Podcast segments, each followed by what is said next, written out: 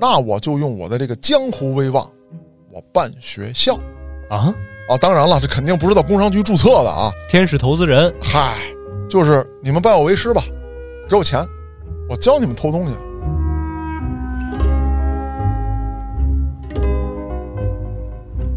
这这这是不是在做梦当中？怎么了？这展厅怎么空了？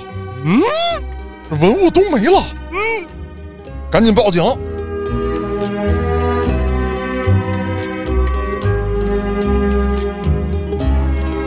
在所有人眼里，他都是一个品学兼优的好孩子。随着年龄增长，他就成了所谓的全村的希望。学习是越来越好，学校是越考越棒，家里是越来越宠，直到他考上了大学。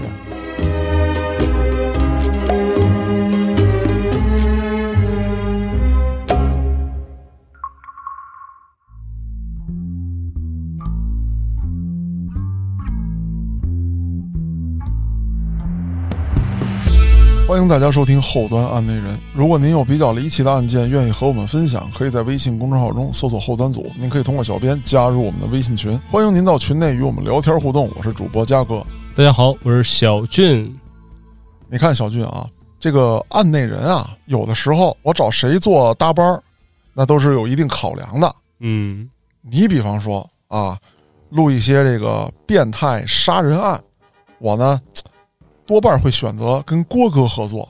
但是我也很变态呀、哎，你要是想跟郭哥 PK 一下子的话，可以啊那那还是算了吧。啊。那一些这个在法律上或者说在社会舆论上比较有争议的案件，我可能会请挺爷。给大家进行一个小的普法，哎，那你看，原来我跟老安啊也做过很多期的案内人是啊，有一些内容就比较适合他。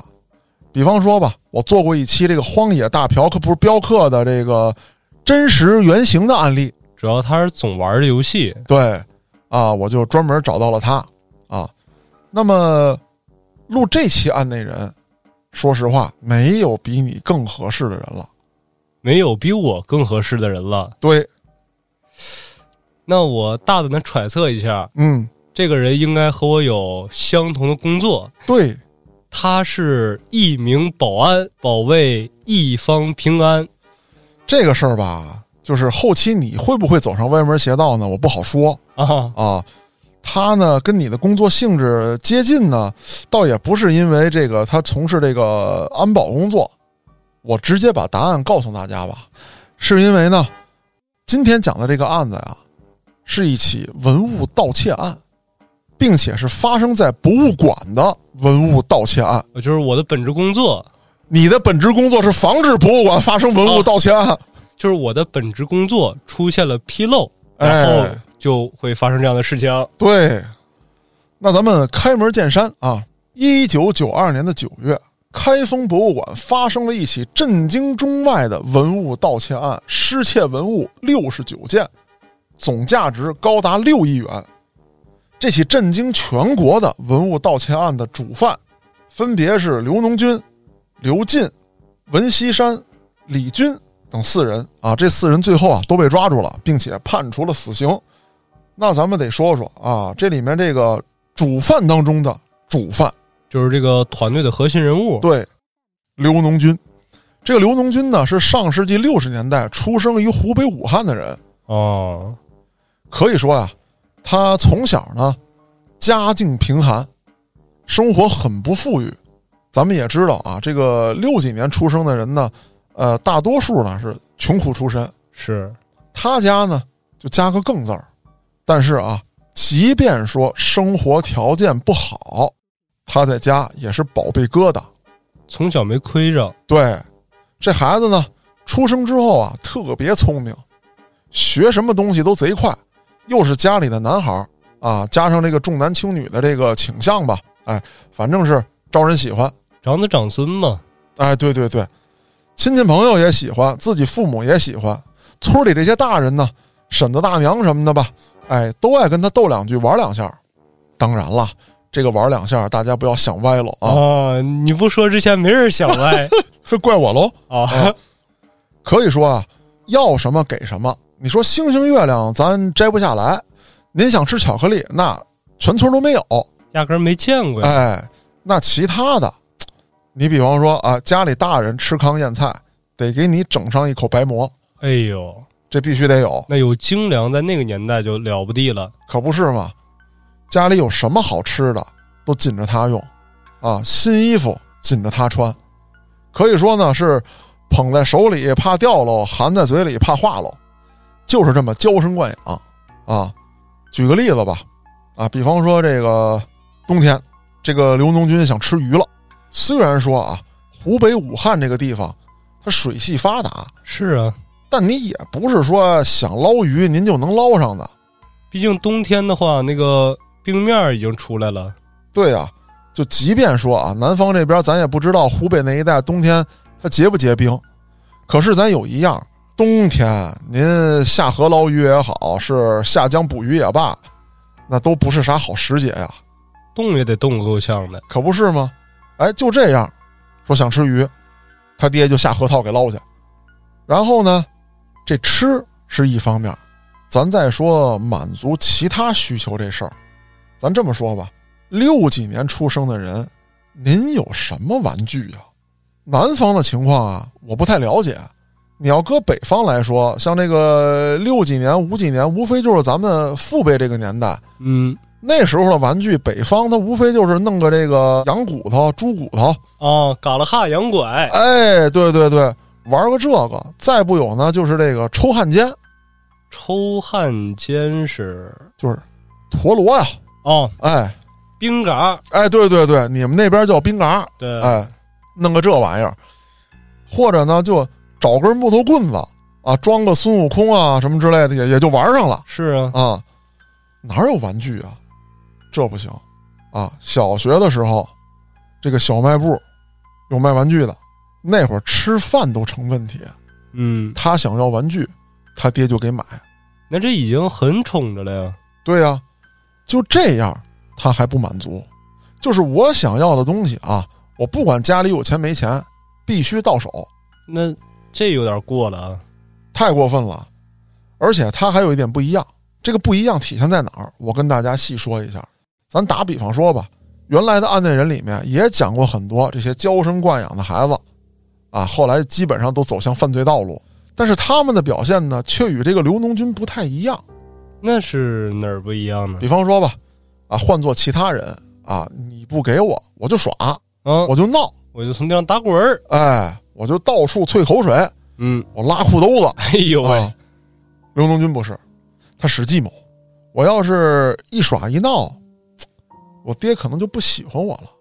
哦，说这孩子不懂事儿。哎，那怎么办呢？这东西我还想要，比方说吧，一去这商店，他爹说了，说儿啊，咱这个就够买一件了，但是这刘农军呢想要两件，啊，他就趁人不注意，他给佛了一件。哦，就揣兜了。哎，但他会选择时机啊。那你说这俩大人跟这儿呢，盯着你个孩子，他能让你把东西就这么揣起来？那就束手就擒呗。他不能啊，他观察呀、啊，过去买东西，你说那哪有扫码啊？啊，家里也没有整票，都是一把零钱。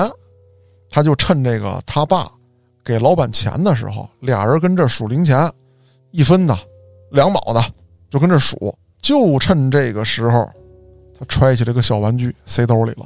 哦，他应该是平时就已经观察过了，大人什么时候不注意这事儿。哎，而且呢，这个刚才我也介绍背景了，村里这些人呢都比较喜欢这孩子，也没有注意到他这小动作。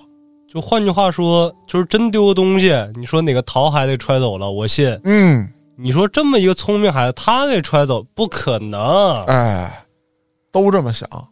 那你说孩子偷东西本身就不对，你要说家大人没发现，那算他得逞了。嗯，可后续的问题又出来了，他家大人也有问题。怎么呢？刚才我介绍了，那个年代的人家里怎么可能有玩具呢？你就算有，也超不过三样。是啊，我就给买一个呀。对呀、家里凭空多出一个，你是藏不住的，你总得有玩它的时候吧？是啊，你玩它的时候就让家大人看见了。按理来说，家大人应该问一句：“你这东西哪儿来的？”谁家都不富裕，他不像说咱现在，哎，说小俊，哎，你这怎么突然多一游戏机啊？建叔给我的呀，哎，对，这一说就过去了，谁也不缺这么一玩意儿，嗯，对吧？哎，嘉哥，你这儿怎么今儿开的车不一样啊？啊，我开黑老师的呢，哦，对吧？这么一说都能过去。过去那人家可不这样，家里几个脸盆、几个簸箕那都有数了，哦，何况是这种非生活必需品？高档奢侈品，哎，对，加拿大人发现了，发现之后呢，没言声。啊，不应该呀、你要说放在那个年代，嗯，说大家都那种民风淳朴，对，你说你小孩儿你要敢偷东西，你今天偷根针，你明天就偷黄金，对，那家大人没言声只有一种可能，嗯，我等着你孩子你自己承认，但是嗯你要不承认，那今天这顿胖揍你是必须挨上。哎，你这个想法是大多数人的想法，是啊，可是人家家就是压根儿没问你玩儿吧，哦，就是发现之后没管，没管。哎呦，那这孩子胆儿可就大了。从此之后啊，可以说他发现了一条新路。一条不归路。哎，等再大点儿，他胆儿也就更大了。啊，第一，我聪明，我干这事儿呢，别人发现不了；第二，我家里人不管我，嗯，那我就整吧。而且很多时候啊，他偷东西也不仅仅是为了这个，我想玩儿，我想吃，我就喜欢偷东西这感觉。哦，就从中获得这种刺激的快感。对，我在网上呢也看到了这么一则消息啊，不能叫报道，因为不是这个正规媒体报道的。呃，这件事儿呢难辨真伪，但是理论上呢成立。我跟大家分享一下，嗯，大家听一听也就得了。话说呢，他上小学的时候，有这么一次，在众目睽睽之下，课堂上偷走了老师的水杯。啊，小俊，我不知道你有没有这个印象啊？就是老一些的教师，六几年、七几年，甚至到我们八零后上学的时候啊，都有这习惯。老师一来，拿一大半缸子，弄一手绢儿啊。当然了，没有这个惊堂木跟折扇啊哦，啊，要不一拍这玩意儿，这这不对这事儿。要升堂。哎，手绢儿跟大半缸子这是有的。嗯，老师一般情况之下呢，就是把这缸子往讲台上一搁，啊，他有时候背着身写板书啊什么之类的。这孩子就趁老师背身的时候，把老师这茶缸子给佛了。不对吧？哦，你讲，就是老师转过身去，从黑板上写字儿的时候，嗯他把人水杯偷了。嗯，那人家一转身说：“水杯，我水杯没了。哎，这还不是重点啊，重点是什么？这班里还一堆学生呢，”哎，对呀、他怎么就能给偷喽？他就没法偷。但是你听啊，为什么我说这件事儿虽无考证，但是，哎、有一定的可能性。这事儿是这样，嗯，小俊，你看啊，这个班里的学生啊，大致可分为三类。好好学习的，使劲儿逃的，嗯，还有摆烂睡觉的，哎，就无出左右了。对对对对对，啊，差不多就这样，就这三类，反正你看你离哪类近点儿。我必须是中间那类啊，我是把桌子盘包浆那类 啊。嘿，你们班的教主啊，对，啊，那咱属于一类。我是困觉教主。对对对，睡觉的教主啊。对，咱俩差不多啊。我记得我都上高中了，这个课堂上比较乱，老师都拿我说事儿，说你们别吵吵了，指着我再吵吵他就行了给你们挨个全送神农架去。啊，连我都送过去。 开玩笑啊，尊师重道啊，是，咱不能这么干，就大概是这么一个概念啊。那这个一般情况之下啊，学习比较好的、上课爱听讲的学生，往前坐，嗯，啊，老师这边儿在这个黑板上一出算术题，就赶紧跟小本上抄，抄完之后赶紧写。哎，这帮人是低头党。嗯，那这个刘农军，他上学的时候因为聪明，而且呢爱学，他也坐前头。这样的话，他离讲台就比较近。哦，好下手。对，而且前排学生他一观察，全都闷头写题呢。没人瞅他。哎，那这个爱睡觉的，基本上呢跟这个边边角角，他一看都睡着呢。下午的课，啊，正好两点，正犯困呢。哎呦，那睡才香呢。对呀、那咱说了，不好对付的是谁呢？后面的呀，哎，他就等着这班出事儿呢。对呀、我这一天了也没热闹，啊，我们几个聊了一上午了，也聊烦了，没有话题了，赶紧的，哪出点事儿？不出点事儿不行，我们惹点事儿。啊，那这这个太过分了。 但是他们就贼着这个事儿呢。哎，那咱说了，怎么让这帮人不注意到？那这帮人没法不注意到，他就盯着这个呢。好有一比啊，这个比如说有部电影啊，叫这个《兵临城下》，哦，就那个应该是苏联，哎，苏联跟那个德国鬼子打仗那个，对，这个瓦西里狙杀德国军官的时候是怎么干的呢？那面大炮那炮弹打下来的时候，哎，他开枪掩盖那个枪响。对，那这个刘农军也是这么干的。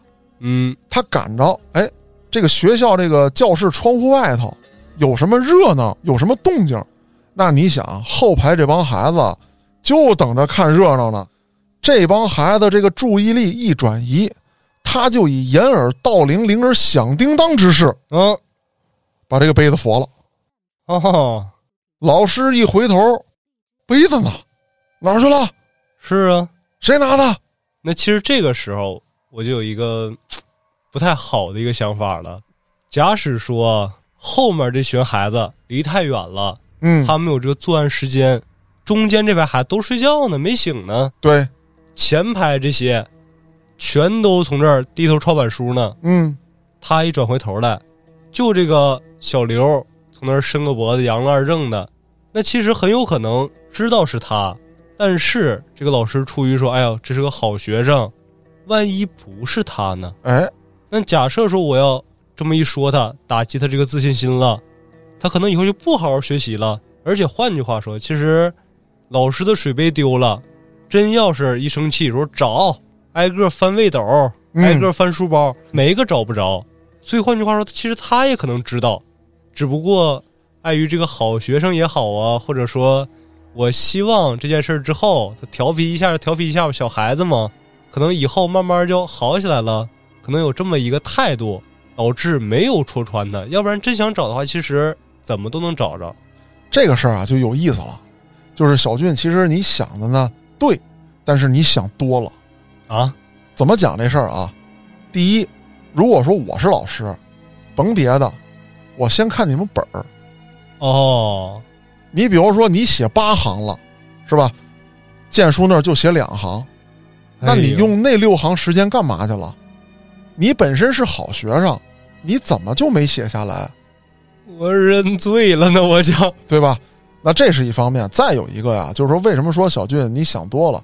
当时的老师他就有一个固定思维，嗯好学生就是好学生，什么都好；差生就是差生，什么都差，哦是不是啊？你比方说这个这个学校江湖绰号叫嘉哥那个哦啊，你天天欺负同学打老牛哦啊，是不是？你从后排冲到前排偷了水杯，然后你瞪同学们，他不敢揭发你。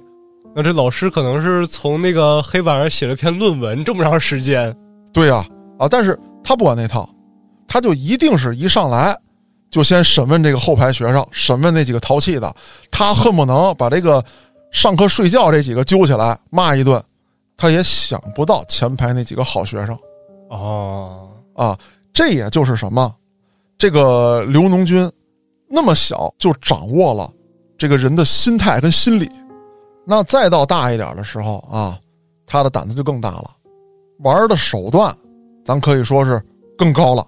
啊，比方说吧，他想偷你家这个二斤白面，那怎么办呢？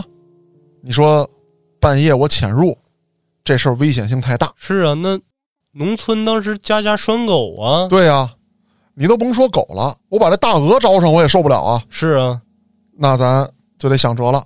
白天，你家大人下地干活，啊，家里大人不在吧？不在啊，我约你玩儿去。啊那我就跟着你去呗。对呀、哎，咱俩玩儿去了。玩着玩着呢，就钻这个树林子也好啊，钻这个稻田也罢呀、咱俩走散了。哦，就趁这点功夫，我到你家把这个白面偷了，搁到我家，我再去找你。哦，那家大人就该问了，哎，说咱家这个刚买的这二斤白面呢？我不知道啊，不知道啊，说谁偷了？没看着。说这个挨个问吧。一说刘东军，说不能是刘东军刘维都跟我一块玩来着。啊，对我们俩去哪儿哪儿哪儿了？哦，这就是什么？制造了一个没有作案时间的假象。而且给自己找了一个不在场的证人。对，那当然了，咱细致分析，说你消失的那半个小时也好，那二十分钟也好，是不是存在作案时间？是，但咱得说，你作为这个当时的人，他没有获取信息那么大的这个途径。你不像现在说啊，我又看电视剧，我又看电影，我又看侦破小说，然后我有这么多的普法知识，人有这意识。那会儿没有，谁想到作案时间啊？换句话来说，用你刚才的话来说，嗯，大家不会往这方面想，因为他是个好孩子。对，但是带引号的这个时候就要哎，对，就是这样。他也是巧妙的利用了自己的这个身份。嗯，最后大家锁定的目标还是那几个调皮捣蛋的，然后哎，反正闹得鸡飞狗跳。虽然说吧，二斤白面搁咱现在来说不算什么，那你想搁当时这个村里头那是细粮啊，是啊，这玩意儿也很重要啊，也不是小事儿。但是说呢，你为他报个警，那也不值当。他主要犯不上啊。对，就这么着，哎，他一点点的积攒这个作案经验，哦，东偷西偷，可以说吧，是从未失手。这个时候他已经从毛贼转职成为了一个惯犯。哎，咱说实话啊，就是这孩子嘛，你说我今儿去你家这个菜地偷俩蔬菜啊，到你家鸡窝偷俩鸡蛋，倒也没什么。嗯，就是顶多是被人家发现了骂一顿，啊，或者说到你家你陪我俩，不是什么大事儿。是啊，很多孩子小时候也都干过类似的事情，但是他们基本上是因为什么呢？我嘴馋，嗯，或者说好玩儿。我就为了逗你。哎，刘农军不是这个心态，我这回偷白面成了，我下回就得偷点更厉害、更值钱、你看得更紧的东西。不光每次是他作案手段在升级，嗯，其实他这个偷的东西也在不断价值提高。对，这对他来说是个挑战，他在不断的去挑战这种事情，就跟咱们通关一样，哦，他从中能找到乐趣。就是现在有人有网瘾，他有了这个偷瘾了。哎，倒瘾哦，就是这么个意思。可是你看这个人啊，他如此的劣迹斑斑，问题是没人发现啊，在所有人眼里，他都是一个品学兼优的好孩子。随着年龄增长，他就成了所谓的全村的希望。哦，还就指着他出人头地了。对啊，学习是越来越好，学校是越考越棒，家里是越来越宠，直到他考上了大学。哦，还真成了。对，而且咱得说了，那时候的大学生，六几年生人，你考上大学，含金量很高啊。再有一个，咱得说他考的是什么大学？他考上的是当地的公安大学，刑侦专业。他到这个大学呀、进修去了。他一个贼去嗯，公安大学的刑侦专业进修去了。啊，进修反侦查能力。哦，就是我看你们怎么抓贼，对我好躲着。对，那他太自信了。相当自信。我跟你接着往后讲，这个他上学之后啊，与他小时候一样，学习成绩优异，很多的这个老师都觉得嘖这孩子以后一定是咱们公安系统的这个明星哦，就未来还得是国家栋梁那块儿的。神捕，哎呦喂，寄予厚望。当时的公安大学呢，除了一些这个呃专门教理论知识的教员之外，聘请了很多按现代话来说吧，专家。哦，这些专家是什么人呢？有一辈子刑侦经验的老警察，嗯，啊，那是真真正正的神捕，来到大学任教啊，教一些实际作战经验。而这个刘农军呢，啊，也是有脑子啊，一看，哎呦，这些老先生真是那个呀，啊，我得跟他学，给师傅端茶递水拍马屁。就是以我个人的观点来看啊，你想拜师学艺，想学本事，给老师拍马屁，给师傅拍马屁，或者说咱换个词儿叫这个啊伺候也好，叫侍奉也好啊，伺候师傅侍奉师傅没毛病。这是一个学东西的态度啊。对，这是你应该做的。但咱说回来，你学了这些东西之后，你不是为了抓贼呀他是为了当贼呀、啊那这就有问题了。而这些咱说的这些老专家们，有一辈子刑侦经验的老警察们，没看出来。那不得不说，这个时候啊，他其实演技方面也已经很牛了。一流啊，闹斯卡那个小金人儿必须颁给他。要不然，正常作为一个小偷来说的话，你见到警察，你不自觉就该嘚瑟呀你。心虚啊，就是我小时候，我要看上那种警察叔叔啊，嗯这那的，我什么事儿也没犯，但是我心里面还是发怵。你都不要说你小时候，就是你家哥，我现在见到警察我也犯怵。虽然我也什么事儿都没犯过，真的吗？这这这这这真的真的哦，啊！你看我说这句话的时候多么自信啊！咱们能不能好好聊案子？ OK OK，、啊哦继续继续。那他学了半天本事之后，他按耐不住了他要开始出去实践了。啊！我得试一把，嗯，我得亮亮手段啊！就跟这个孙悟空到这个灵台方寸山学艺一样，他得变个大树啊，变个这变个那的，他得秀一下子。他也一样。那他干了什么呢？嗯，他开始偷东西，他偷了公安大学里面的东西，啊，偷了这个警灯，就是那个挠挠挠挠挠挠挠那玩意儿。不是我，我我现在有点迷思啊，贾哥。嗯他可以偷东西的地方有很多，啊，他选了一个难度最高，他从公安大学里面偷东西，对然后偷了一个最没用但是最危险的警灯，对，他没法销赃啊。他还就销赃了。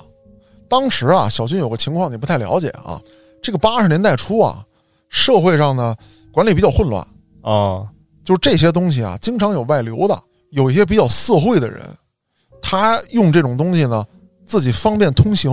冒充黑猫警长，哎，对对对对对，甚至这东西还有一个什么作用呢？就是我有它，证明我跟公安有关系。啊，你弄不来，我能弄来。你别跟我叫板，咱俩同样是打一架进去，你在里面老底儿坐穿，我在外面喝茶泡妞。但其实这个东西它有个隐患呢，嗯，就是我玩好了，我是四处通行，哎，但是玩不好的话，因为这个警灯，我可能会被到处通缉啊。有可能啊。这也就是刘农军失误的地方，他的整个盗窃过程没有人发现，因为这个失窃之后啊，你想啊，公安大学里面丢东西，那不仅仅是说我这个东西造成多少损失的问题，有点埋汰人了，你打我脸呢，弄他！必须招招。这些老警察们、教员们也到处收集证据，啊，什么采集这个鞋印儿啊，啊，排查所有人行踪啊，包括进出学校的外来人员啊，以及在校这个就读的这些同学们嗯，都排查，该审问审问，该搜宿舍搜宿舍啊，没有发现就是连鞋印儿、指纹呐、什么监控啊，全都避过去了。啊。对，当然了，当时是没有监控的。啊，哦采集的这些什么呃痕迹吧，咱就说，哎，都没找到证据。天衣无缝了，可以说。，对，他栽就栽在你刚才说的那件事儿，社会人儿身上了。对，瞎他妈嘚瑟，让警察发现了，绳之以法之后，一排查，好家伙，监守自盗啊！警察偷自己的东西卖给社会人，你按现在来说啊，这个警用装备、盗窃、贩卖，该当何罪？但是在过去呢，法律并不健全，哦，他呢也没有受到什么刑法的这个处罚，就是给开除了。可问题在于，开除之后，家里头可就接受不了了。是啊，本来把你当做全村希望，从小宠着你，如今你干出这种事儿来，啊，有辱家风啊！丢人呐，太丢人了。而且小俊，咱还说了啊，就是咱们这个中国人啊，有一个传统观念，嗯，比方说吧，啊，说这个你进去了，哦，因为啥事儿进去的？我因为偷东西啊，丢人。哦，偷东西是丢人的，你比如说，同样是判了两年，小俊出来，怎么回事儿啊，老弟？我我偷东西遮了，这就丢人了。你比如另外一个，啊我跟人打架了，哎，怎么那么傻呀？完了，啊不丢人。哦，说你冲动，少不经事，对，再有就是什么呢？判十年，我给人捅了，因为什么事儿啊？欺负我老婆孩子，操，是爷们儿可能都得这么干。他还安慰你呢，就是方式方法不对，嗯但是也不太好说了就，哎，对，同样十年，你怎么回事？十年，我强奸，整死他！哎，就是盗窃，还有这个强奸，就是在咱们这个啊世俗观点里面难以容忍的嗯，啊。咱不说那种大型案件啊，你说这个杀人放火、卖小孩儿，这个咱咱不提这些啊，就说这个普通的这种刑事案件，或者咱们比较常见的刑事案件，打架呀或者什么的，给人打成重伤的这个。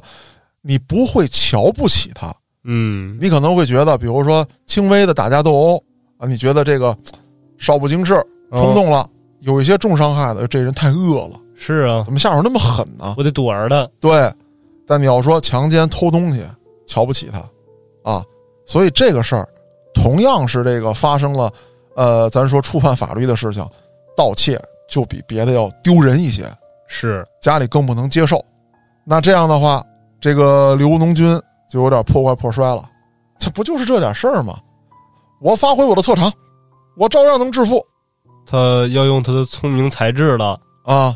发挥我偷的手段，哦，不是发挥这个呀？对。而且他偷东西啊，警察还拿他没辙。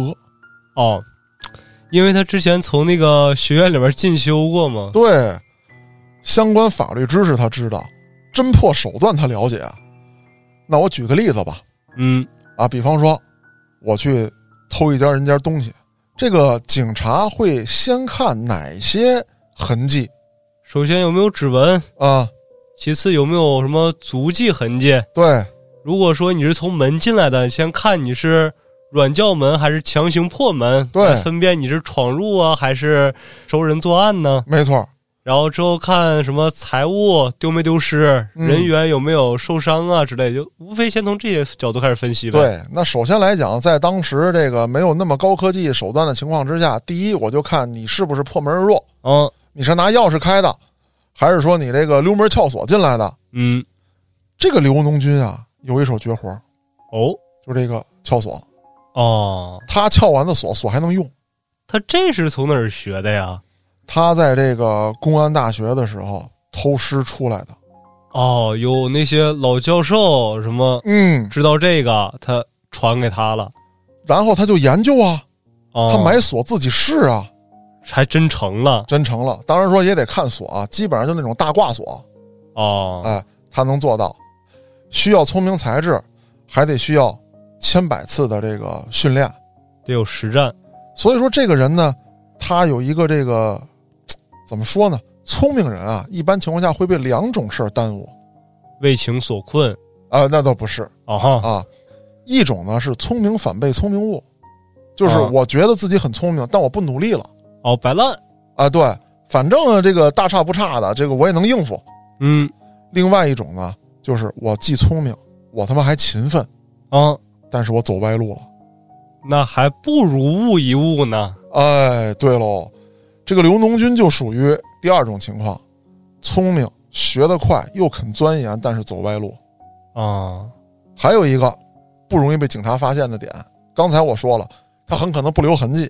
第二，通过上次卖警灯的这个失误，嗯，他总结了一经验，他他得选好下家。对，而且这个东西我要逆向思维。逆向思维，我举两个例子吧。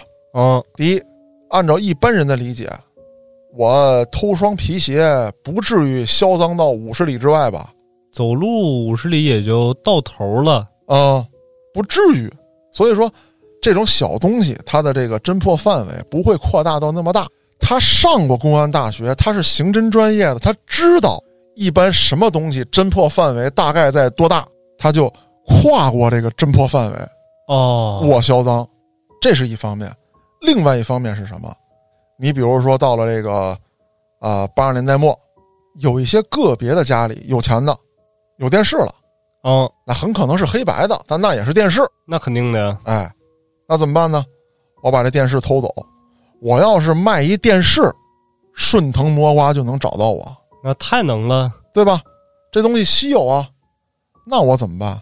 我给它拆喽，我卖零件儿。哦，那你比方说这里比较珍贵的零件，比如说这个线路板、嗯，这个显像管，我给它卖的远一点儿；其他的什么电视机壳子等等这些东西，我给它凿碎了，哦，按废品就近处理。那你警察在追失窃物品的时候，你追的是一台电视，嗯，你不是一堆木头壳子、塑料壳子和显像管。你追回来这显像管，人家失主也不干呢。对啊，再有一个啊，你这些显像管儿比较珍贵的东西卖的又比较远，给侦破工作造成了很大难题。没错，当地的警方也不是没怀疑过他，你附近有名儿了呀，是啊，啊，你警灯都敢偷啊，而且说作案手段，咱们说加引号了这么高明，一般人可能也干不出来，但这个人心理素质极好，嗯，啊，警察你没证据，你盘问吧，你套我话吧，你套不出来。价格，那你要说他已经技术手段到这个水平了，嗯会不会有另外一种可能，就是更可怕一点啊？嗯你们知道是我是吧？没错，就是我，嗯，把证据拿出来。哎，法治社会讲证据，对啊呀、我说是我呀，你都说是我，肯定是我呀。那为什么是我呀？嗯，这个可能就出问题了。很有可能是这样。虽然说当时的一些什么盘问也好，你说审讯也罢，这些细节咱们并不得而知，嗯，但是你这个怀疑肯定是有的。我猜测呢，他当时一定是十分坦然的去面对警方的盘问和审讯，嗯，甚至比较嚣张。因为其实换句话说，他一开始说偷双皮鞋也好啊，偷个嗯彩电也好啊，他有可能就是在那个试水。哎，我说我偷个皮鞋，你就是真把我抓了，你判我多长时间的一双皮鞋？对啊，但是你要抓着我啊，我认栽了，我换个地儿。对，但你要抓不着我，证明你们这块这个侦破水平也就这样了。那这块我就通吃了对。啊！确实如此啊！再有一个让人意想不到的事情，他想到了另外一条发财致富的道路。哦，还有呢，对，这不是都说这个我是贼王吗？警方也锁定我了，但拿我就没辙。那这时候，搁在江湖上可就是个传闻了。啊，我有了一定的江湖名声，而且我这个偷东西啊，还不像说这个火车站、汽车站偷钱包的，嗯还不像这个佛爷，我是大盗，啊，我入室啊。对呀、而且我偷东西啊，都没被发现过，厉害不厉害？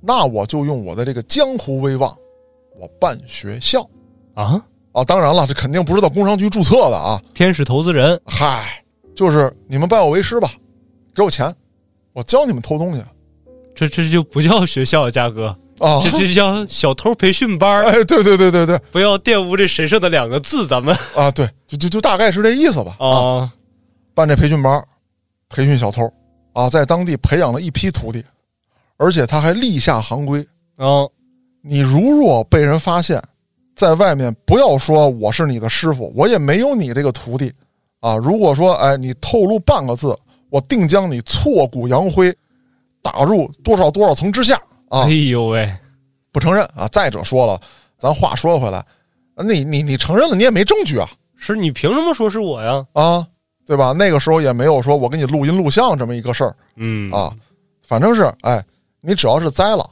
你以后也别找我了，你就不是那个，就不配入我这个门儿哦，啊。那你说他跟这些社会闲散人员混得这么近，那家里人肯定是不乐意啊，是啊，苦口婆心，严厉的也使了，哭闹的也用了。哎呀，说你这个改过自新吧，你走点正道吧。这个刘农军啊，咱说实话啊，我捋完这个案子，有一点我是佩服他的，嗯，就是他学习能力真强。怎么说？这不是让公安大学给开除了吗？又考上了汉江大学，哎呦，这点好学校都让他得着了而且人家是什么呀？自考，哦，自考之后完成了汉江大学的所有学科，并通过了汉江大学的考试，取得了毕业证，哎呦喂，厉害呀！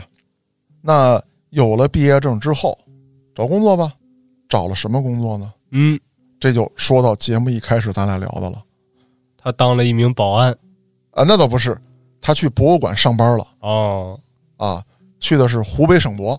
当然了，说到这儿呢，也不得不说啊，当时的这个聘用人的时候，这个审查也是有问题的。他没有查到这些案底什么的吗？被开除啊之类的哎，就没有啊，哦，就是这里面是因为什么？我呢确实没有找到相关的报道跟资料。不过原来做案内人的时候呢，类似的情况我也讲过很多啊，比方说这个档案啊，还有什么的，这个工作人员不够敬业啊，嗯很可能这个档案就由你自己拿着了，哦，他图省事儿。那在这个途中，我抽取档案、调换档案是完全有可能的。还是年代所造成的，对，还有一些情况呢，就比如说这个当时没有联网嘛，很多事情你不提供是没有人知道的。哦，啊，呃，也没有过政审啊，或者说去这个当地的公安系统开具任何证明啊，没有这些，那就给了他钻空子的余地。再有一个，咱得说清楚，就是博物馆的人员招聘，我是参与过的嗯，啊。就当时比如说招聘讲解员的时候，哎，那可能针对方向，就比方说，呃，来应聘的这些人啊，他的这个针对方向就是对博物馆，或者说对历史文化以及对这个石景山的一些特点，他其实并不了解。嗯，他可能说，我声音条件好，嗯，哎，你看看，我能胜任这个讲解工作，对，或者说呢，啊、我大学可能学的是这方面专业的，但是呢，大学学的呢是一个比较宽泛的概念，是，你没有什么实际的经验。可是这个刘农军不一样，他在去博物馆之前，啊，可以说是闭关啊，啊，苦练学习。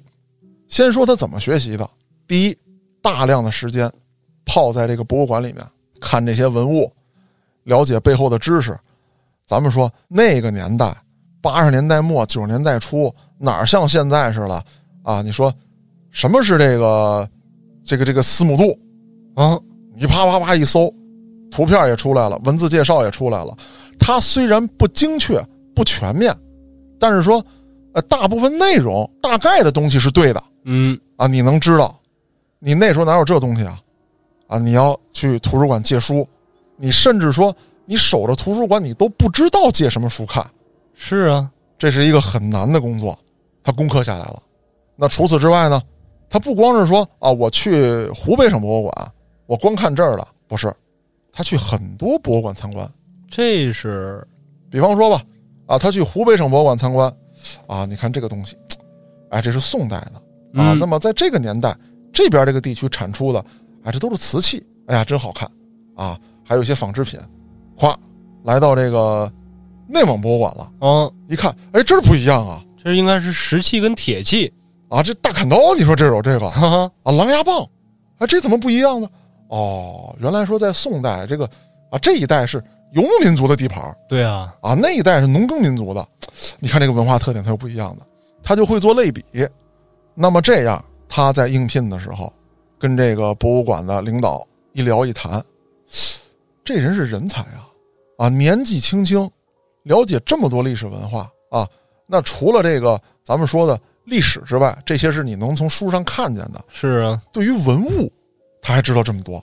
那个时候不像现在，现在讲究这个啊，又博物馆之城建设吧，又树立文化自信、民族自信吧，文物越来越被重视，博物馆越来越被重视。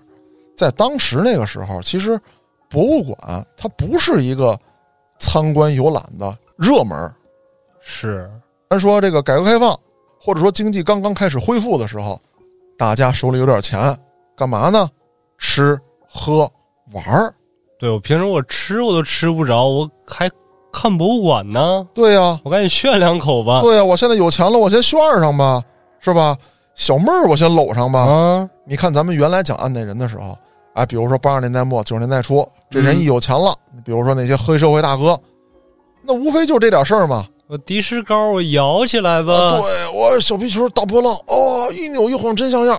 他来这个，啊，谁去博物馆啊？嗯、所以说，像他这样的人，领导就觉得很难得。现在的年轻人肯学习的、肯钻研文物的不多了，嗯，这个人一定要收，而且要委以重任。好好培养。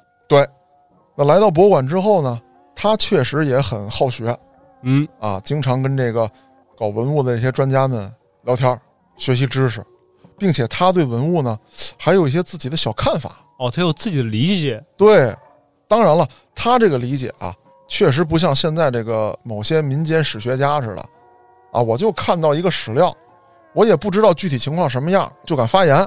嗯，他不是，他真的做类比，啊，到这儿，哎呀，这个刘老师啊，您看啊，这个乾隆时期的这个瓷器啊，你看它这个过于绚丽，很多的这个艺术啊，这个精妙的手法没有表现出来，啊，你看看这个，啊，明嘉靖年间的这个青花瓷，嗯，哎，它这个就就很好，为什么呢？啊，是吧？它这个从工艺，从当时的这个人文啊，从这个历史背景，他去给你讲述出一些他的理论来。哦，他真能说出来东西。哎，对啊，你比方说这个明嘉靖年间的啊，你看它这个，呃，老有些这个道教元素这符号在里面嗯啊，福禄寿啊，蝙蝠啊，啊，它有这些。那个清朝的呢，他特爱用这个缠枝纹，哎，这是为什么呀？哎，怎么怎么回事儿？他跟嗯老专家一聊，老专家一看，这个人看进去了。他真钻这个。哎，就给他讲啊，谁都这样，就遇到爱学的，老师也一定爱教。我说好不容易赶上一个学生，你也好这个，对那我必须是倾囊相授啊。对，而且呢，这个刘农军不光是跟这些老专家搞好关系，他跟一般的工作人员，那比如说安保、嗯，保洁，他关系都不错啊。你比如说有一天啊，这个刘农军找到你了，哦，哟，小俊啊，哎，刚下夜班吧？是啊，困不困啊？困肯定困呐。哎，你们这夜班晚上让你们眯瞪会儿吗？我们眯瞪会儿，那违反规定啊。不是，这也没事儿，这谁偷这文物啊？偷了他也卖不出去。像你们这个，你不能说自个儿跟这溜达一宿吧？那倒确实是不能溜达一宿，那但是也说睡觉不太好，啊，哎呀，理解你们，理解你们，就是椅子上冲个盹儿呗。稍微趴一会儿，啊啊趴啊！一会儿，哎，是不是夜里两三点那会儿最困，哎呦，你都不知道那会儿根本顶不住，是吧？受受不了，受不了。可不是，哎，我特理解你们。你说，在这个值班室，啊这，里头都有文物，真巡是视的时候你还不能抽烟，抽烟你都别想了都。哎呀，真不容易，真不容易。他跟你聊这些，他可就摸出点事儿来了。你是不是抽烟？我我是啊，你是不是不能在展厅里面抽烟？啊那你一定有一个抽烟时段，对不对？哦，你这个抽烟时段是一定离开你值班室、离开展厅的，那必须的呀。对吧？你还要趴一会儿，哦，对不对？他可就哦摸清楚了。再有就是问这个保洁，嗯，问保洁能问出什么来呢？问出今天干不干净啊？对游览人员情况啊，哪儿经常打扫是吧？甚至说哪儿发现问题，比方说，如果说展厅当中的某一角落啊，在那个没有监控录像的情况之下，某一个角落老有垃圾，那这会儿肯定是总有人来啊。不是说总有人来，嗯，是因为这个地方一定是一个死角。哦，没人检查，也没人这那的。对，因为人扔垃圾的时候也是这习惯。你说啊，这一展厅当中很空旷，我从正当间儿扔一个，哎，对，人家立刻又揍我一顿。嗯， 对啊，一顿狗骂嗯是吧？那肯定都是这个边边角角，嗯啊，他打听这些情况，嘖甚至自己画了图。哦，哪儿可能是死角，哎，那他研究这些是为什么呢？他热爱这份工作那是我哦，啊，我热爱这份工那作想必你也画图了啊，不用啊，我直接到你那屋看一眼就知道了，啊，你那屋都有监控啊，那想必他就是要欲行不轨了。没错儿。当然了，他也不能跟自己单位，那他要去别的单位，那不没用了吗？那我那我画图干嘛呀？因为是这样啊，当时的博物馆啊，其实每一个地区的博物馆啊大同小异，哦，都一个规格的，差不多展现布置啊，这个安保措施、展陈情况啊，基本上都是大同小异。哦，不像现在这个很多博物馆是有自己的特色的，啊，它的参观游览路线，它的一些这个文物的这个陈设方式，它有自己特色。过去那就是啊，比方说，当时在北京啊是叫这个中国历史博物馆啊，以这个为范本。啊哦，就都这么干。哎，那中国比较早的博物馆，比如说这个安徽省博嗯，啊，当时这个国家领导人还特意这个给这题词啊，那这就是典范啊，都按这弄，别的地方他也不会弄啊，哦是吧？我们就学这儿就完了，所以大同小异。再有一个，当时的这个馆际交流啊，它不像现在。你看现在我在博物馆工作，你比如说啊，我想去趟天津嗯，啊，到天津市博物馆，咱们咱们去看一看去，很难。离这么近还难吗？对，为什么？因为现在这个上级领导啊，他怕啊，你借着这个学习交流之便公费旅游，你去天津顶多是六七十块钱的车票，你就去 了。你要说我去布达拉博物馆，哎，那就是去旅游去了。对。但是在当时啊，没这么严，甚至在当时，这都成为一个半公开的事儿。哦，就是来回云游。对，啊，你比如说啊，小俊，你是这个内蒙古博物馆的嗯，啊，我是这个，比如说这个首都博物馆的，哦，啊，咱们俩交流一下吧。我参观游览你博物馆半天够了吧？够了。我哎这，不够。哦，你看，你是首都博物馆的是吧？啊你是大个的，但是嗯你别看你北京有这有那，嗯，我这内蒙博物馆的东西，你还真未必见着。哎，给你看点真东西，嗯，来，这个蒙古包里面我给你放点儿，这你见过吗？对成吉思汗戴过的帽子，对啊这个是忽必烈穿过的鞋，啊，这是元世祖吃过的羊，对，我得上一下子。哎，那你看看，哎，它其实就是这样，嗯、就是你来我博物馆参观了，你了解到草原文化了，嗯，那这是直观的，我得给你体验。那你是中心来的，我必须得给你全看一个遍儿。对啊，所以说本身博物馆逛半天儿，但是我打报告的时候可能写一礼拜。哎，那回去在这写一个总结吧。嗯，我们都看到什么了啊？我们看到展现了啊，我们也体验了，这个了解了，近距离的接触了草原文化真是啊。我在蒙古包里一坐，这个忽必烈在大战当中啊，什么样啊？这个身穿这个民族服饰的蒙古姑娘，哎，端着酒啊，拿着羊啊过来，我们这一吃一喝，哎呀，听听这个蒙古语。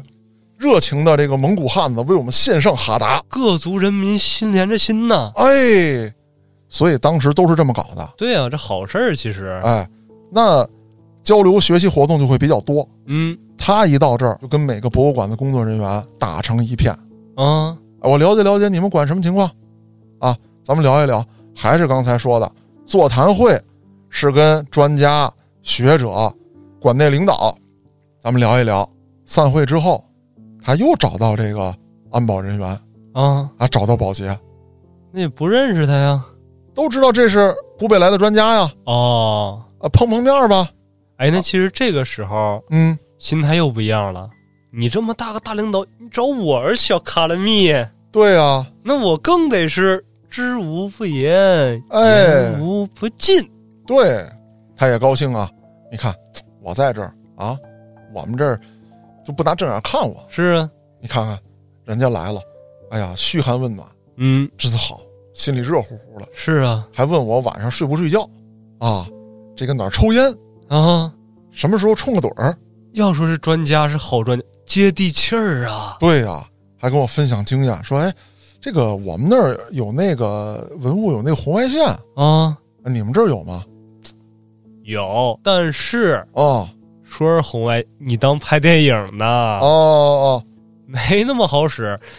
那红外线你见过呀？哦啊你上厕所那个冲水马桶，你一来哗啦啦啦，你一走哦哗啦，一个东西啊，就就也就那个灵敏度是吧？就那样，你寻思呢啊，？我以为说那跟电影里演的一瓤这个面粉，哇，那个红外线那线条就出来了。开玩笑的，怎么可能呢？哦，这不就打听到内幕了吗？哦，他去了很多地方，大概其这么一听啊、合着各个博物馆都这样，啊，也没有人会觉得有人敢来博物馆偷东西。主要你从博物馆偷东西，你没法销赃啊。对啊，登名造册的文物啊，是啊，那这个在博物馆他又工作了两年多，嗯，基本上博物馆咋回事儿，他算整明白了。摸透了。再有就是这个文物的各种信息，甚至说它值多少钱，摸明白了，下一步他就要作案了，也该作案了，对他来说，忍不了了，这么长时间了，那要作案，第一先得说偷哪儿，嗯，他选中了开封博物馆。那咱说了，他为什么选定开封？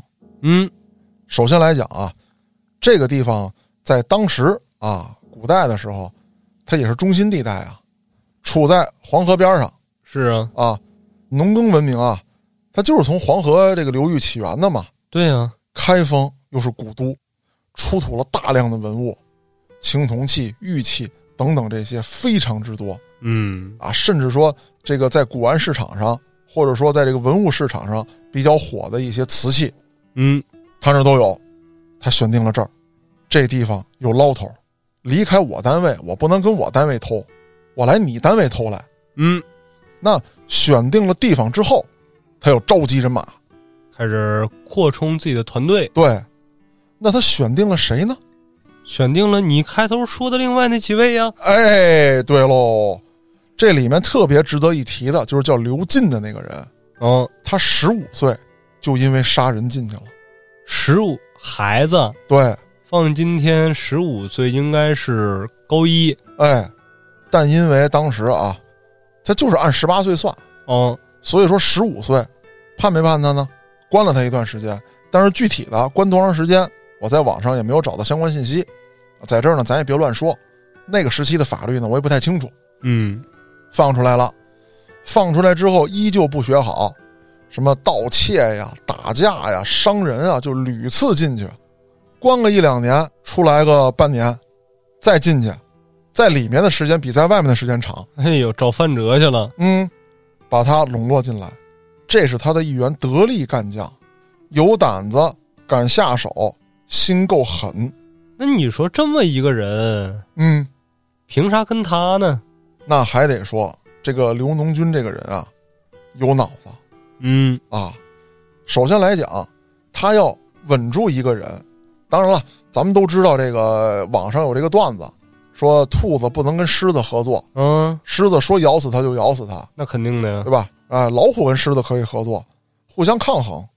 但是对于刘农军来说，他掌握人的这个本事，要高出刘进不是一星半点儿。权谋之术，对，说白了，想掌握一个人就两条：嗯，一，你想要什么。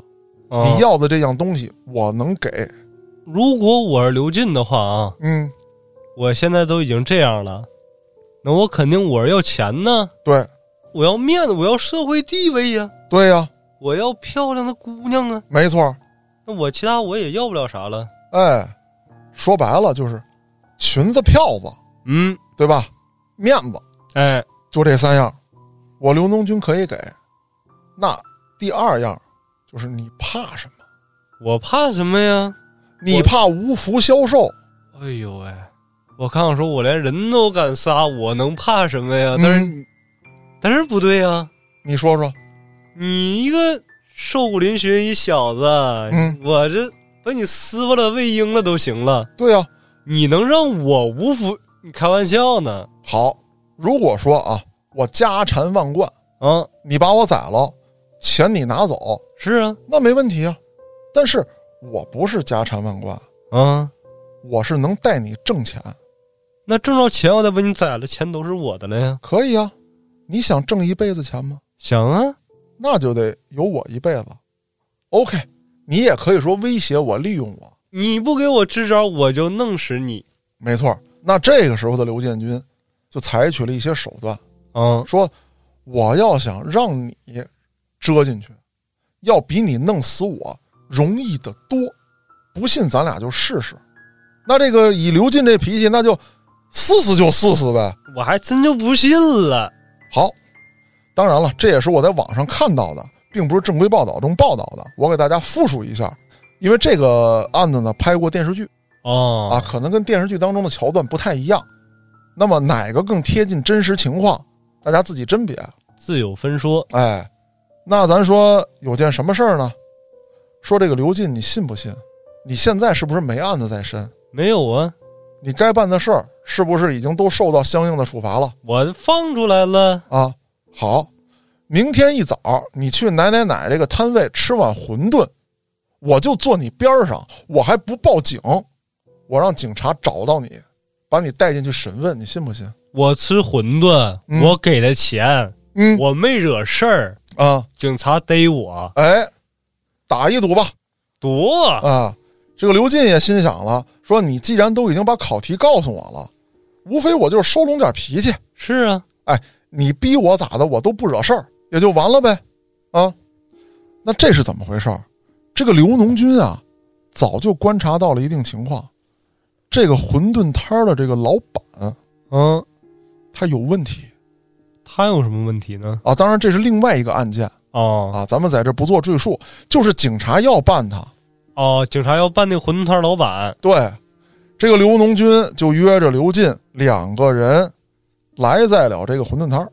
嗯，恰好这个时候警察来了，警察来了之后，这个刘进可不知道怎么回事儿啊我这小子说对了，啊！真过来了。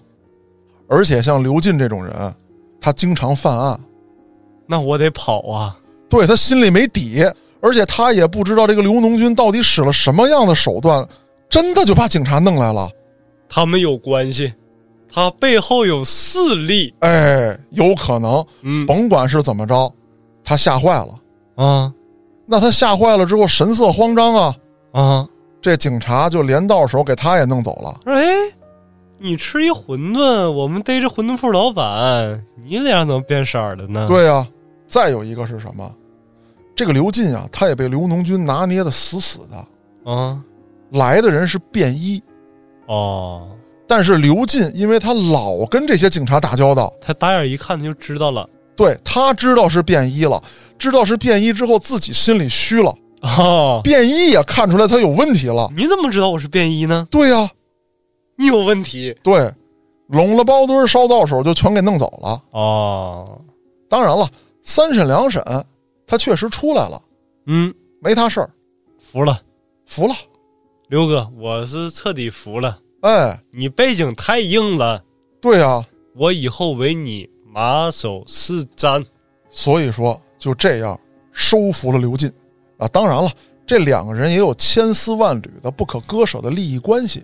是互相利用没属对于，刘进还是想跟着他挣钱，嗯，确实也让刘进挣了点钱，并且告诉刘进，我们要弄的是文物，我哦，们要倒卖这些东西。我有这路子，你没有，我是没有啊，所以你跟着我才能挣钱。你说你抢劫也好，你盗窃也好，你偷个钱包，你偷个电视机，偷俩金链子，你还销赃不方便，咱这干一票吃半辈子。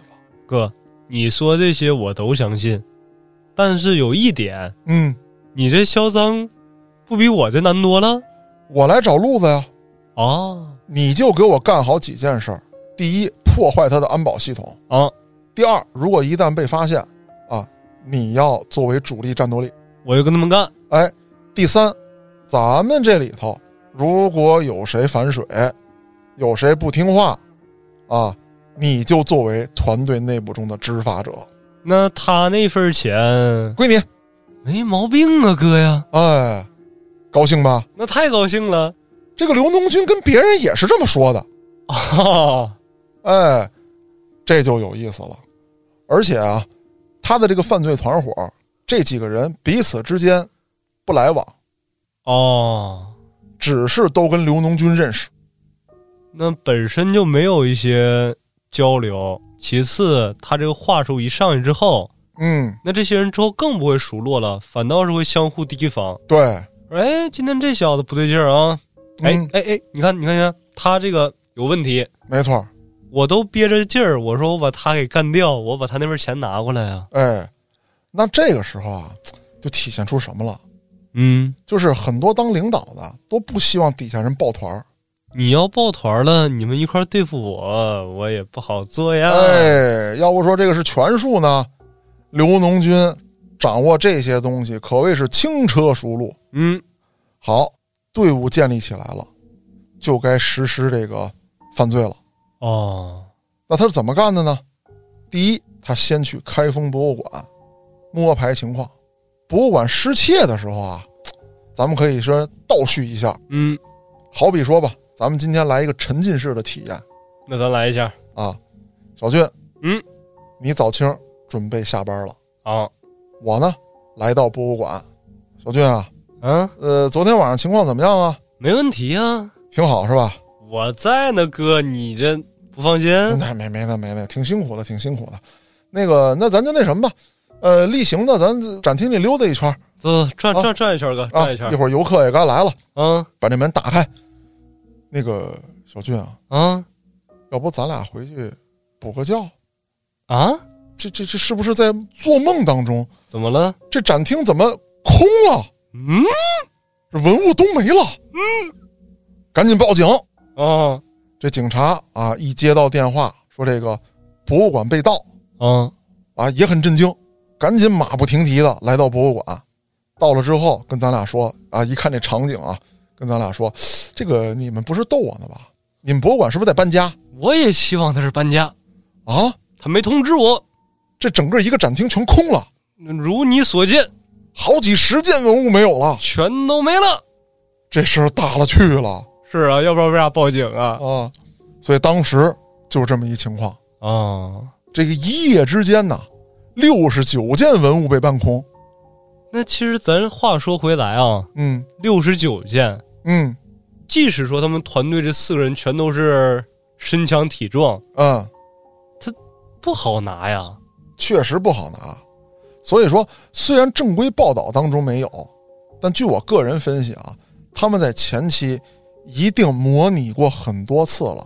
就是我进去之后，我压根儿就知道我是奔着这个掌柜儿，你哎是奔着那个掌柜儿，对拿完就走，对，谁也别说多贪。没错。那么有一些报道当中说呢，说是这个刘进进去之后，先挨个的打开掌柜，比如说我要开一号到十号掌柜，我嗯们就，开这个十五到十六不要动。压根儿碰都不碰。对，流水性作业。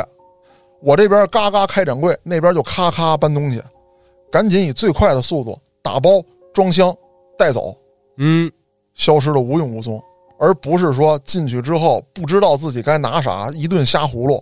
哦，在这儿呢，说几个细节，嗯，大家现在去参观博物馆，你们去看看，你们找不到这个展柜应该从哪儿打开这杂碎呀。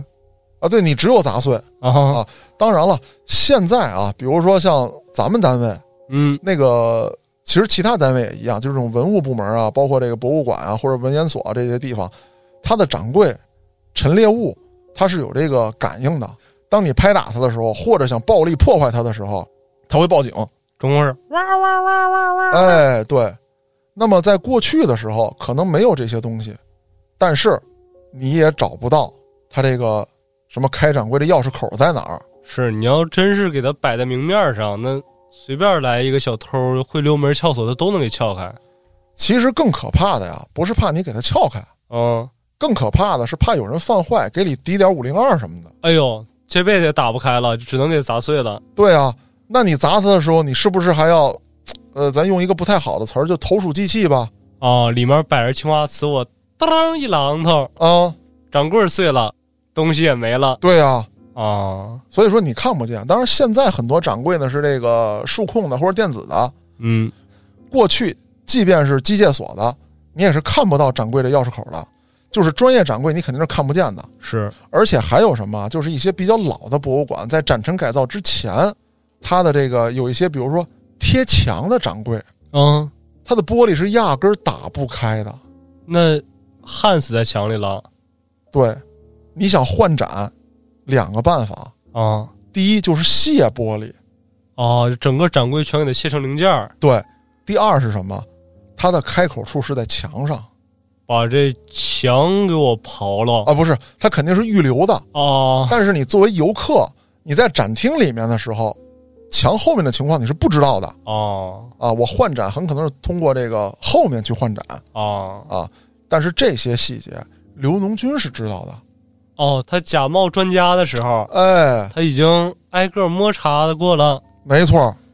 那么咱还得说一细节，啊大家现在去博物馆的时候啊，你们仔细看，有一些比较金贵的文物，嗯或者说易损文物，比如说瓷器，嗯，你仔细看，它是有很多特别细的，像鱼线那样的东西绷在那儿的。是啊，如果说你不了解，你上来之后就暴力拆除，你咔咔咔一绞这线，他就爆炸爆炸都不至于，啊它，哐啷就摔那儿了。给他摔碎了。对，它那个线是固定这件东西用的。就是如果说我绞的那个线，它绝对是摆不住的，对，就宁可你我给它碎碎，你也别给它偷走。它本身呢是为了展陈的时候啊，就是展示的时候，它别东倒西歪，啊，哎，它立不住嘛。那有这个固定钉儿，并且再绑上线，给它固定住。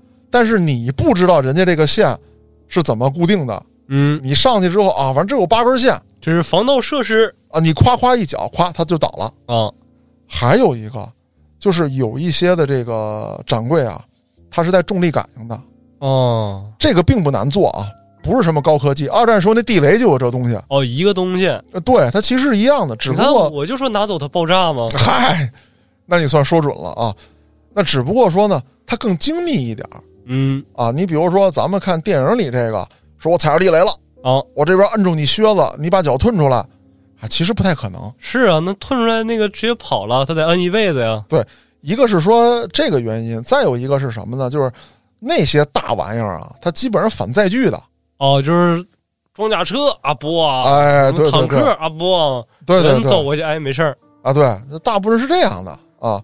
那它所以说呢，它这个反应不是很灵敏，嗯那这个展柜用的这个感应装置呢，它相对灵敏一些，嗯但是呢，因为当时的技术水平问题，它还是有误差的，嗯，甚至误差会比较大。那这个防盗装置怎么破除？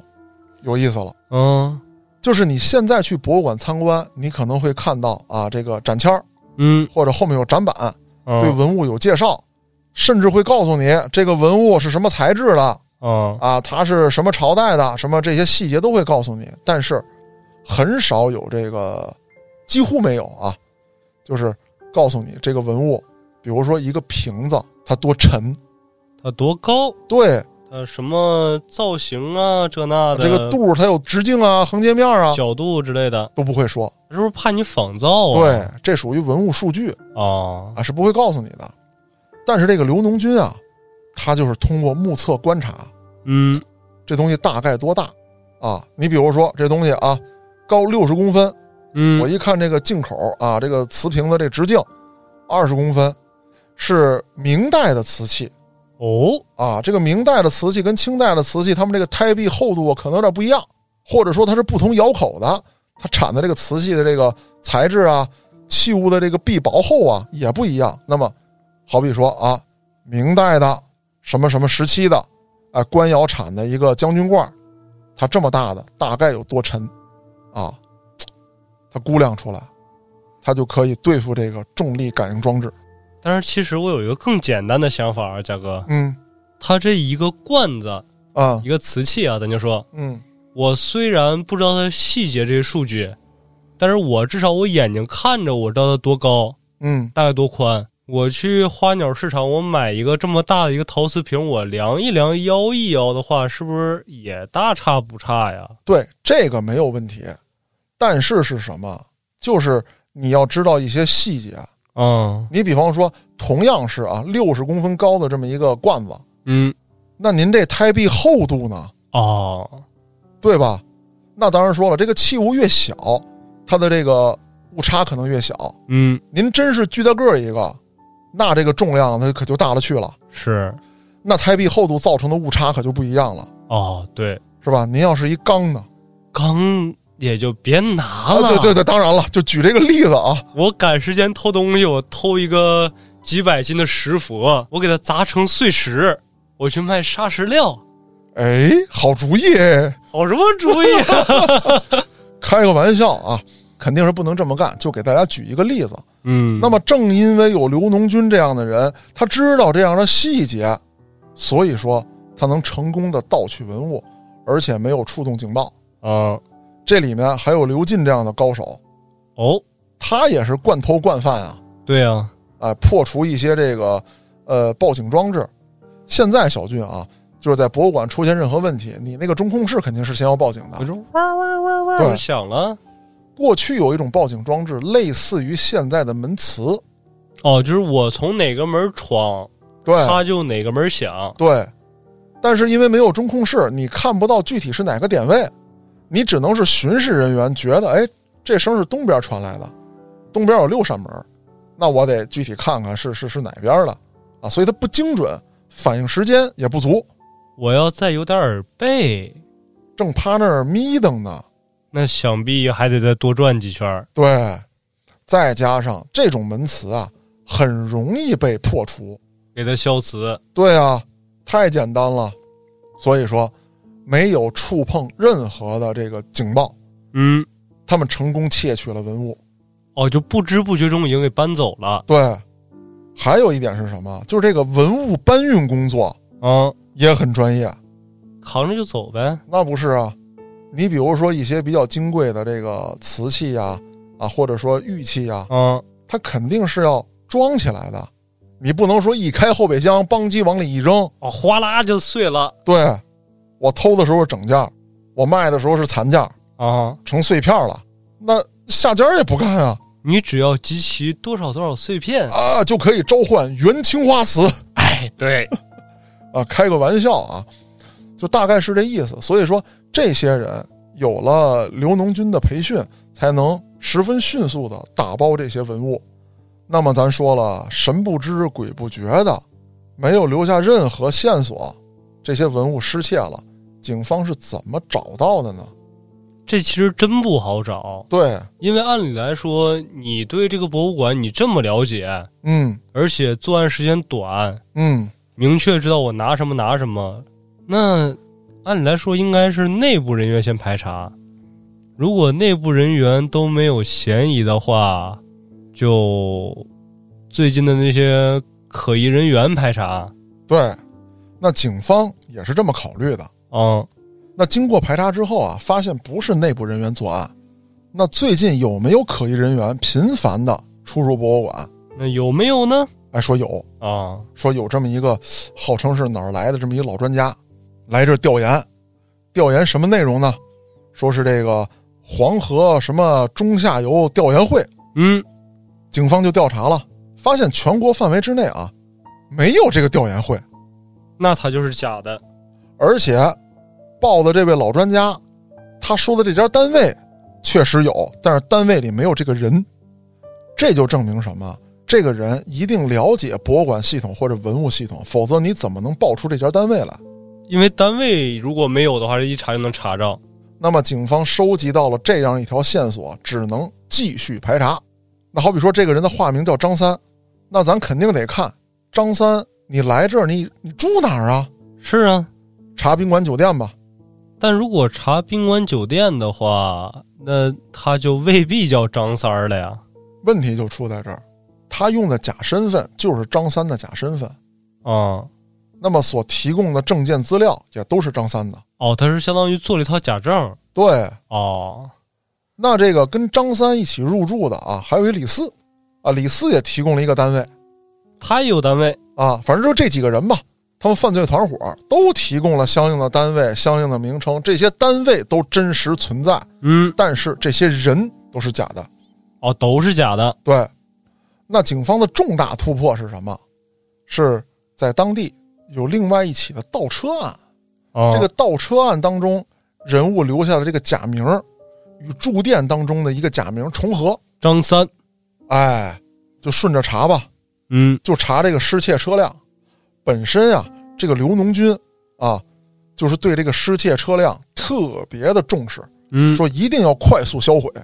可是这个刘进在这儿出了问题，他把这车呀弄回了湖北，没销毁，招摇过市。哦，他给昧下了，哎，你想啊，九几年、九二年的时候，一辆桑塔纳，嗯、这个被盗车辆是一辆桑塔纳。别说桑塔纳了，我只要有四个轱辘我就牛，对呀、啊，但不能是农用机，啊，对对对对对啊，跑妞嗯嘚瑟，被警察扣下了。啊，被警察扣下之后，这个刘进伺机逃跑了。嗯，可是有了被盗车辆之后，慢慢锁定这些人也就不是问题了。是啊，而且当时刘进的这个驾驶执照被扣下了，这上面是真名，也就抓获了刘进。顺藤摸瓜，也就把这一嘟噜一串的人全给找出来了。不幸中的万幸啊，这批文物还没有出手，哦，没有流落到海外。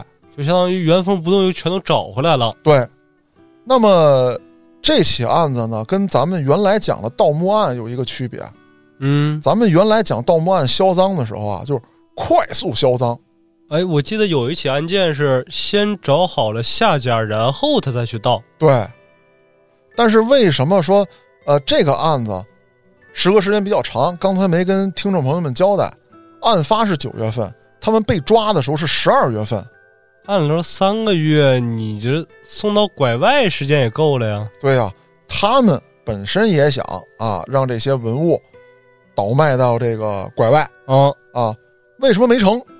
我分析有这么几点原因拐外不认这文物啊，那倒不是。啊， 第一呢，他可能前期去联系买家的时候，买家不太敢相信，哦，你要偷博物馆，你怎么偷博物馆？这不痴人说梦吗？是啊，啊，再有一个，他们偷完之后，因为这些文物是登名造册的，嗯。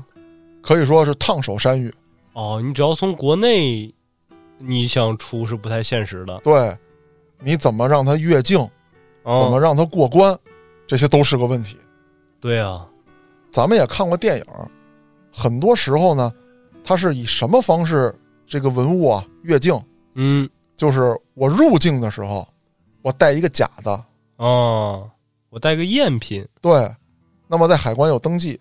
我出境的时候，我把真的带走，哦，这是一种惯用手段。那么这种手段在电影里展现的时候是有真实依据的哦，就是其实现实中也是这么干。啊，对。那只不过说，慢慢的海关知道你这些手段了，现在再想这么干是非常难的。那就玩不转了。对，啊，起初的时候都是这么干的。嗯，那可是有一个问题啊，就是这些登名造册的文物，你的复制品、仿制品、赝品也要登名造册。是啊，你说我前两天我刚把真迹丢了，今天你把这个赝品捧过来了，对呀，你跟我在开玩笑？没错儿啊，所以说他的出手是有很大的难度的。就可能我的分析跟一些其他的这个博客里面讲这个案子时候的分析可能会不一样，嗯，到底如何，反正您自己评价。是我只是提供了一个我的观点，在正规报道当中也没有对这一则啊，就是这个卖出时间为什么间隔这么长，嗯做出比较详尽的解释。我这儿提供的呢，也仅供您参考是，啊，只是我从我的工作角度这一个想法。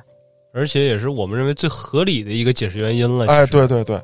那么这起案子到这儿算是全部破获了，文物都被找回，而且没有损坏，所有的涉案人员都被抓获，而且这个刘农军在当时是执行了死刑，那他这应该是罪有应得了。他犯下了这个建国以来的这个博物馆文物盗窃第一大案。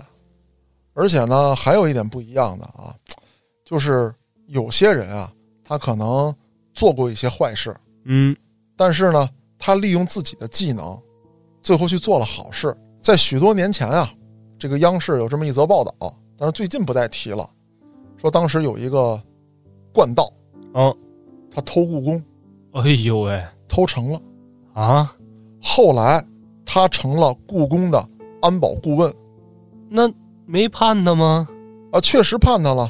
嗯他在狱中的时候，通过自己的表现争取了减刑，并且提供了很多的安保措施，说了很多密不外传的偷东西、这个潜入这种地方的手段。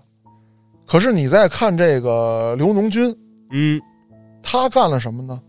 他考取了公安大学，但是他想干的事儿就是偷东西，是，正好跟这个刚才我举这个例子是反的。人聪明啊，固然是好事儿，喜欢钻研也是好事儿，但是你这么聪明，这么喜欢钻研，你却倒卖国家文物，这个事儿真的不能原谅。其实说白到最后，嘉哥，嗯我感觉他真的不能用聪明两个字儿来形容的。嗯，呃，说到这儿呢，跟大家分享一个我的想法。啊嗯，一些心得体会吧。说为什么说现在咱们这个找回文物这件事儿，或者说对文物保护这件事儿这么的重视？嗯，它有一样啊，小俊，你看咱们现在都笑话韩国人是啊，啊，什么都说是他们家的，因为他们文化呀、历史的不自信呢。对呀、那在咱们看来可笑。嗯，可是小俊，你想过没有？如果再过几十年、上百年，甚至几百年，我们所有的东西都只是文字记载，那么也会有人说咱们在吹牛逼，因为你哦。没有东西去证明它。哎呦喂，因为字儿谁都会写，是啊，你的历史是真的吗？怎么来验证它是真的？换句话说，对，那么我们需要文物，嗯，这就是最重要的。那么我们说啊，我们这个商周时期，嗯，我们就有很好的这个青铜器冶炼技术。是啊，我们有这个很牛逼的文明，你拿出东西来啊！哎，我们有啊，我们有那一时期的青铜器啊，有鼎啊，有尊呐、有爵呀、咱们都有，没问题。那么这个春秋战国时期，这个越王勾践剑，嗯，我们有这真东西，我们的技术在这儿呢，我们能把东西做得这么牛逼，所以说这就是文物的重要性。哦，呃，曾经有这么一段话啊，听着有点气人，在这儿呢、也跟大家分享，就是有人参观完大英博物馆之后，跟这个大英博物馆的工作人员说：“你们这儿的历史都不是你们的，嗯，这些文物都是从别的地方弄来的。是侵略得来的呀。”那么大英博物馆的工作人员是怎么回复的呢？嗯，这些文物在这儿本身就是一段历史。哎呀，说实在的，有点儿不以为耻，反以为荣了。对，那么这句话也在网上呢有人抨击，嗯，啊，说这是假的，人家没说过这句话，甭管这句话是真是假。如果说我们对文物不重视，我们都让它流亡海外了，这句话在以后，即便它现在是假的，在以后它也会是真的，是，因为无法再去证明什么事情了。嗯，那好，今天这个案子呢，咱们就讲到这儿。我是主播嘉哥，咱们下个案子再见。